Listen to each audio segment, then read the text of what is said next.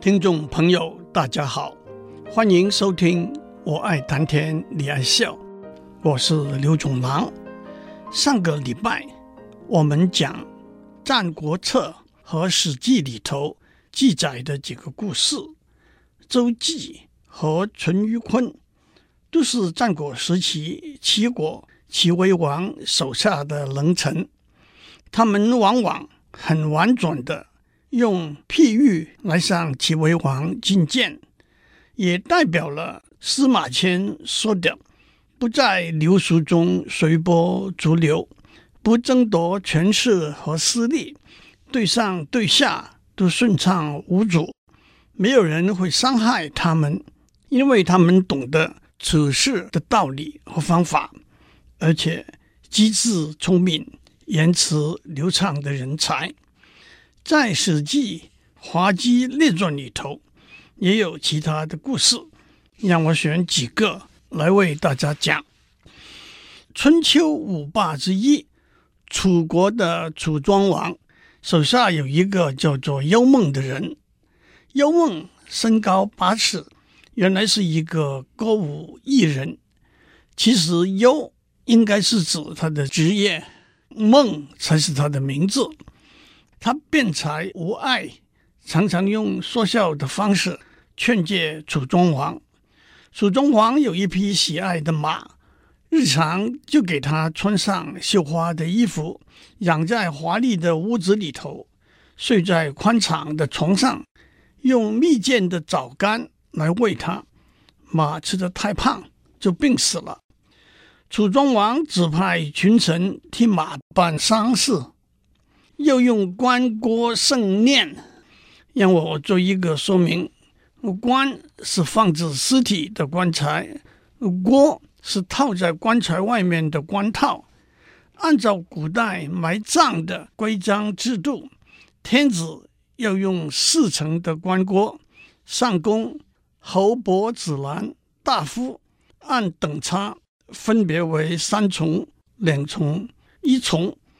楚庄王要群臣按照大夫的礼仪来埋葬死马，左右近臣议论纷纷，认为不可以这样做，结果把楚庄王惹毛了。他下令说：“谁再胆敢进谏讲葬马的事，就处以死刑。”幽梦听到这个故事，走进殿门，仰天大哭。楚庄王吃惊地问他：“为什么大哭啊？”幽梦说：“马是大王最喜爱的，楚国是堂堂大国，什么事不好办？用大夫的礼仪来埋葬，实在太薄待他了。请用君王的礼仪来埋葬他吧。”楚庄王问：“那该怎么办？”幽梦说：“我建议用雕刻了花纹的美玉做内棺，用细致的紫木做外郭，再用其他名贵的木材做保护棺材的木块，派士兵挖掘墓穴，派老人幼童背土筑坟，请齐国、赵国的侍臣站在前面陪祭，韩国、魏国的侍臣。”在后面护卫，建立寺庙，定期用牛、猪、羊来祭祀，更要封一个万户侯，负起供奉的责任。这一来，诸侯们听到了，都知道大王轻视人而重视马了。楚庄王说：“我竟然错到这个地步，那我该怎么办呢？”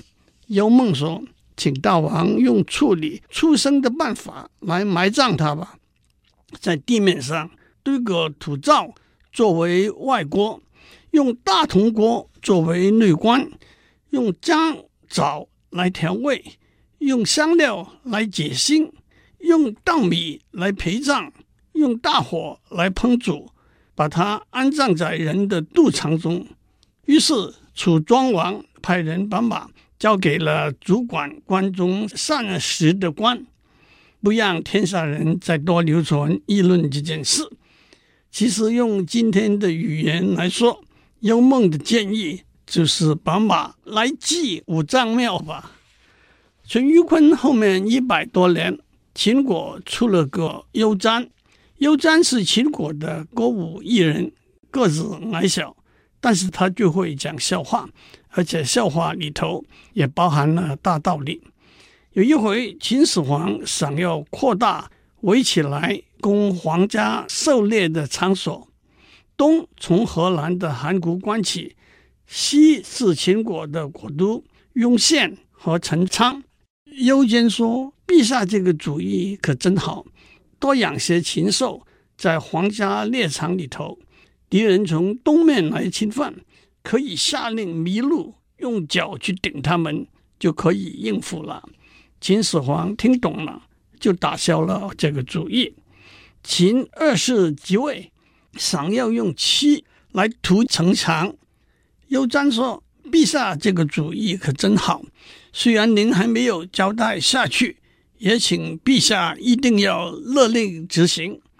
涂漆城墙虽然要劳动百姓，耗费金钱，但是这是个好主意啊。”把城墙漆得油滑光亮，倒扣敌人来也爬不上墙头来。不过上漆倒容易，要把漆过的城墙放在一间可以避风避雨的大房子里头，避免以后城墙上的漆日久剥落，可就困难了。秦二世笑笑，也就打消了这个念头。幽梦和邱詹的故事。提出了一个有用的说理的技巧：当别人，特别是皇上、长官、老板，提出一个错误、不可行的想法和做法的时候，不必马上顶撞他，指出他的愚昧和无知。相反的，从赞同他的出发点开始，引导他到正确的结论。既然要按照上大夫的礼仪来埋葬马，为什么不按照皇帝的礼仪来埋葬他呢？扩大皇家狩猎的场所很好了，敌人来侵犯就可以下令麋鹿用脚去顶他们。涂漆城墙很好啊，可是得找一间大房子，把漆过的城墙放在里头。有一句俗语“一扩三大”，意思是从一个小小的动作开始。会带来许多庞大的后续动作。当先生被一张九百九十九元台币去日本的飞机票打动了心，有智慧的太太会说：“一张去日本的单程飞机票只要九百九十九元台币，很划得来呀。可是还得加上回程的飞机票，住宿要不要住得舒服一点？订一家五星旅馆。”吃饭要不要吃怀石料理、寿司之神？还有购买纪念品，手信送亲朋好友，买一个新的皮箱，买几套比较体面的衣服，再加上雨衣雨具，还有舒适的走路的鞋，算下来九万九千九百九十九元台币也不够了。老公也就打消了买平价的飞机票去日本的念头。在数学和逻辑学里头，反证法 （proof by contradiction） 就是要证明一个结果。我们先假设相反的结果是对的，然后从这个假设导出一个已知是错误或者不可能的结果，那么我们要证明的结果就的确是对的了。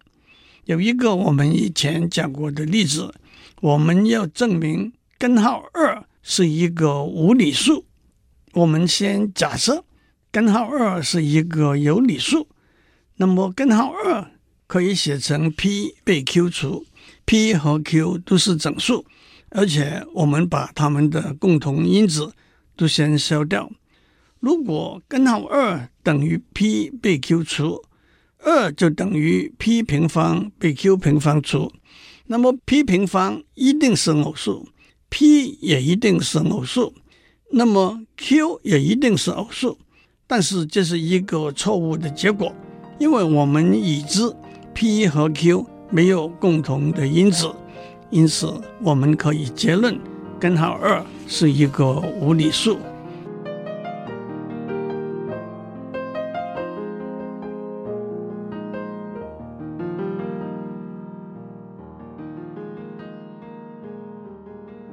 春秋末期，经过列国兼并崛起，剩下来的就是战国七雄：齐、楚、燕、韩、赵、魏、秦。魏文侯是魏国百年霸业的开创者，他手底下有好几个杰出的政治和军事人才，其中一个叫做西门豹。按照《史记·滑稽列传》里头记载的故事，西门豹被派到叶县当县令。他到了叶县，就会见了当地德高望重的长者，打听询问民间的疾苦。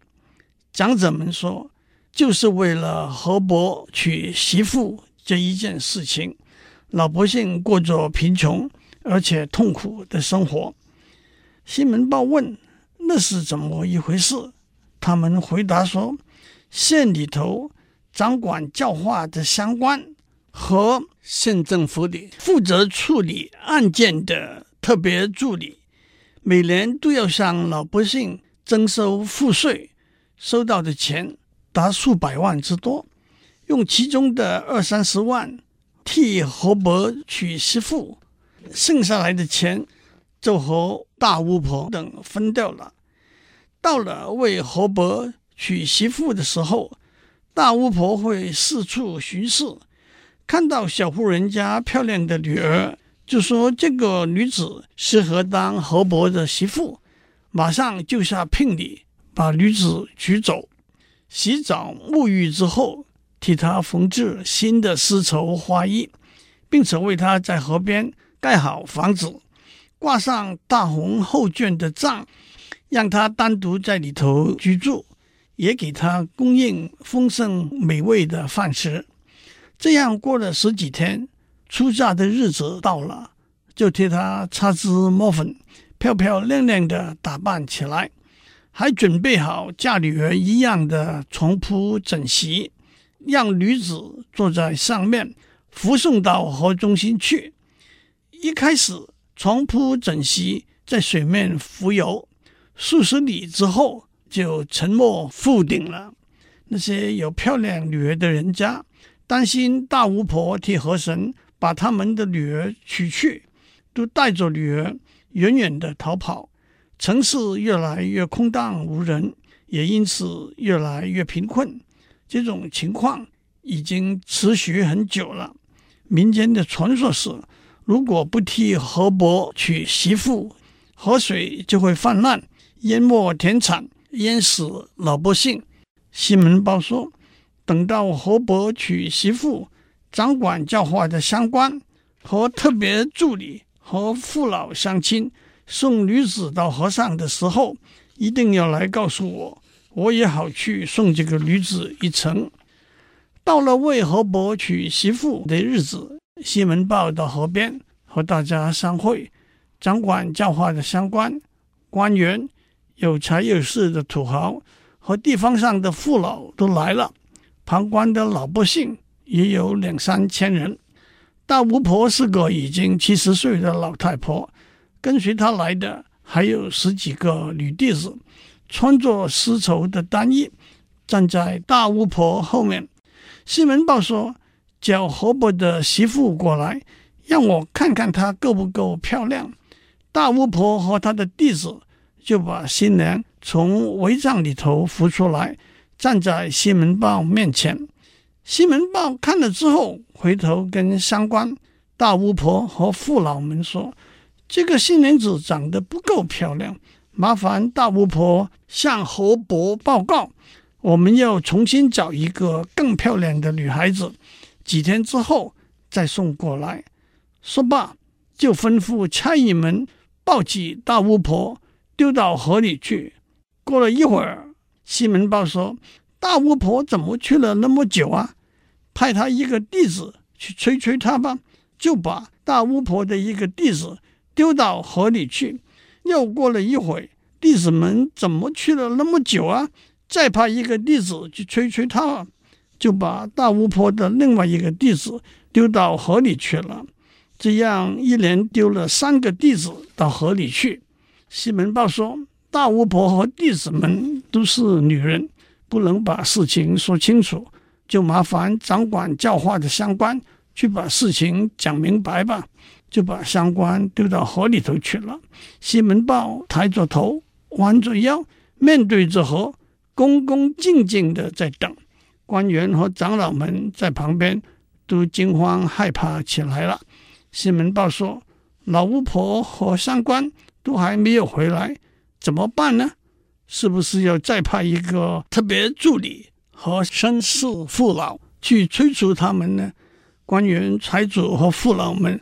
都吓得跪下来磕头，磕得额头都破了，血流满地，脸色像死灰一样。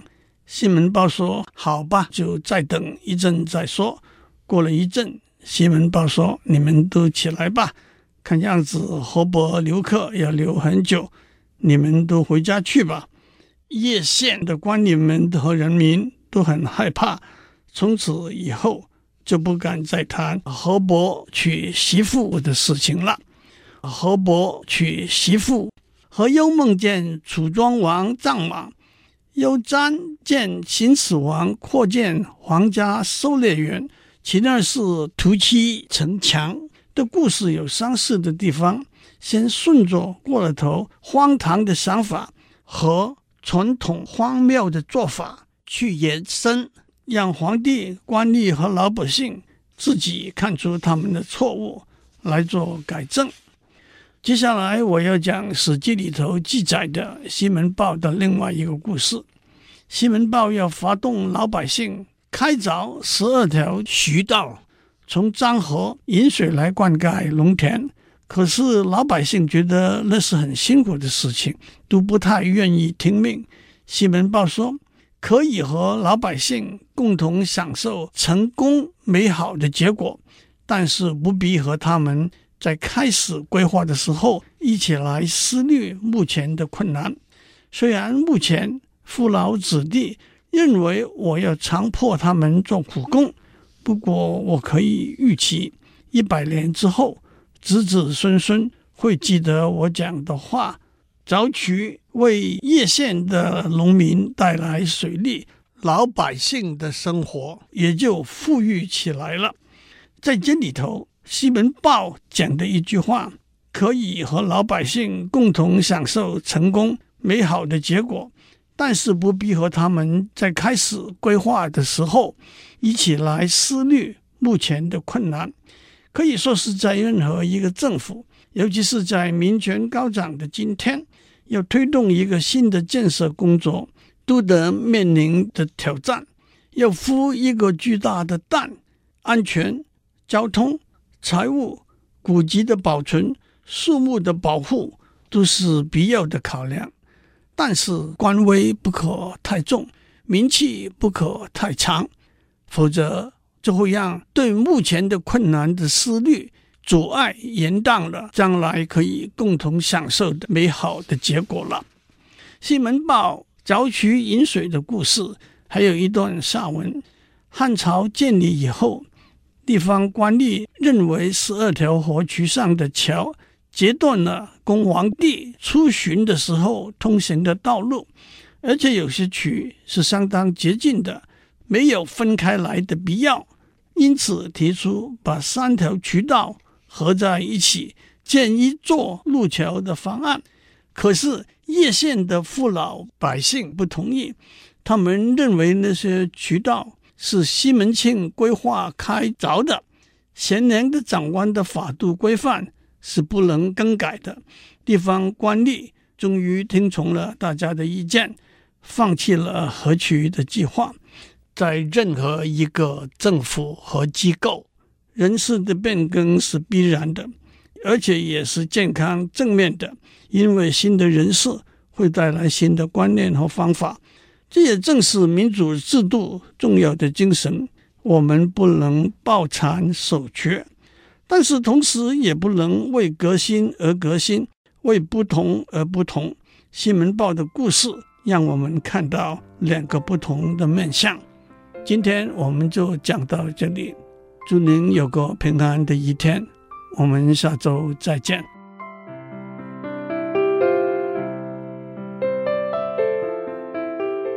以上内容由台达电子文教基金会赞助播出。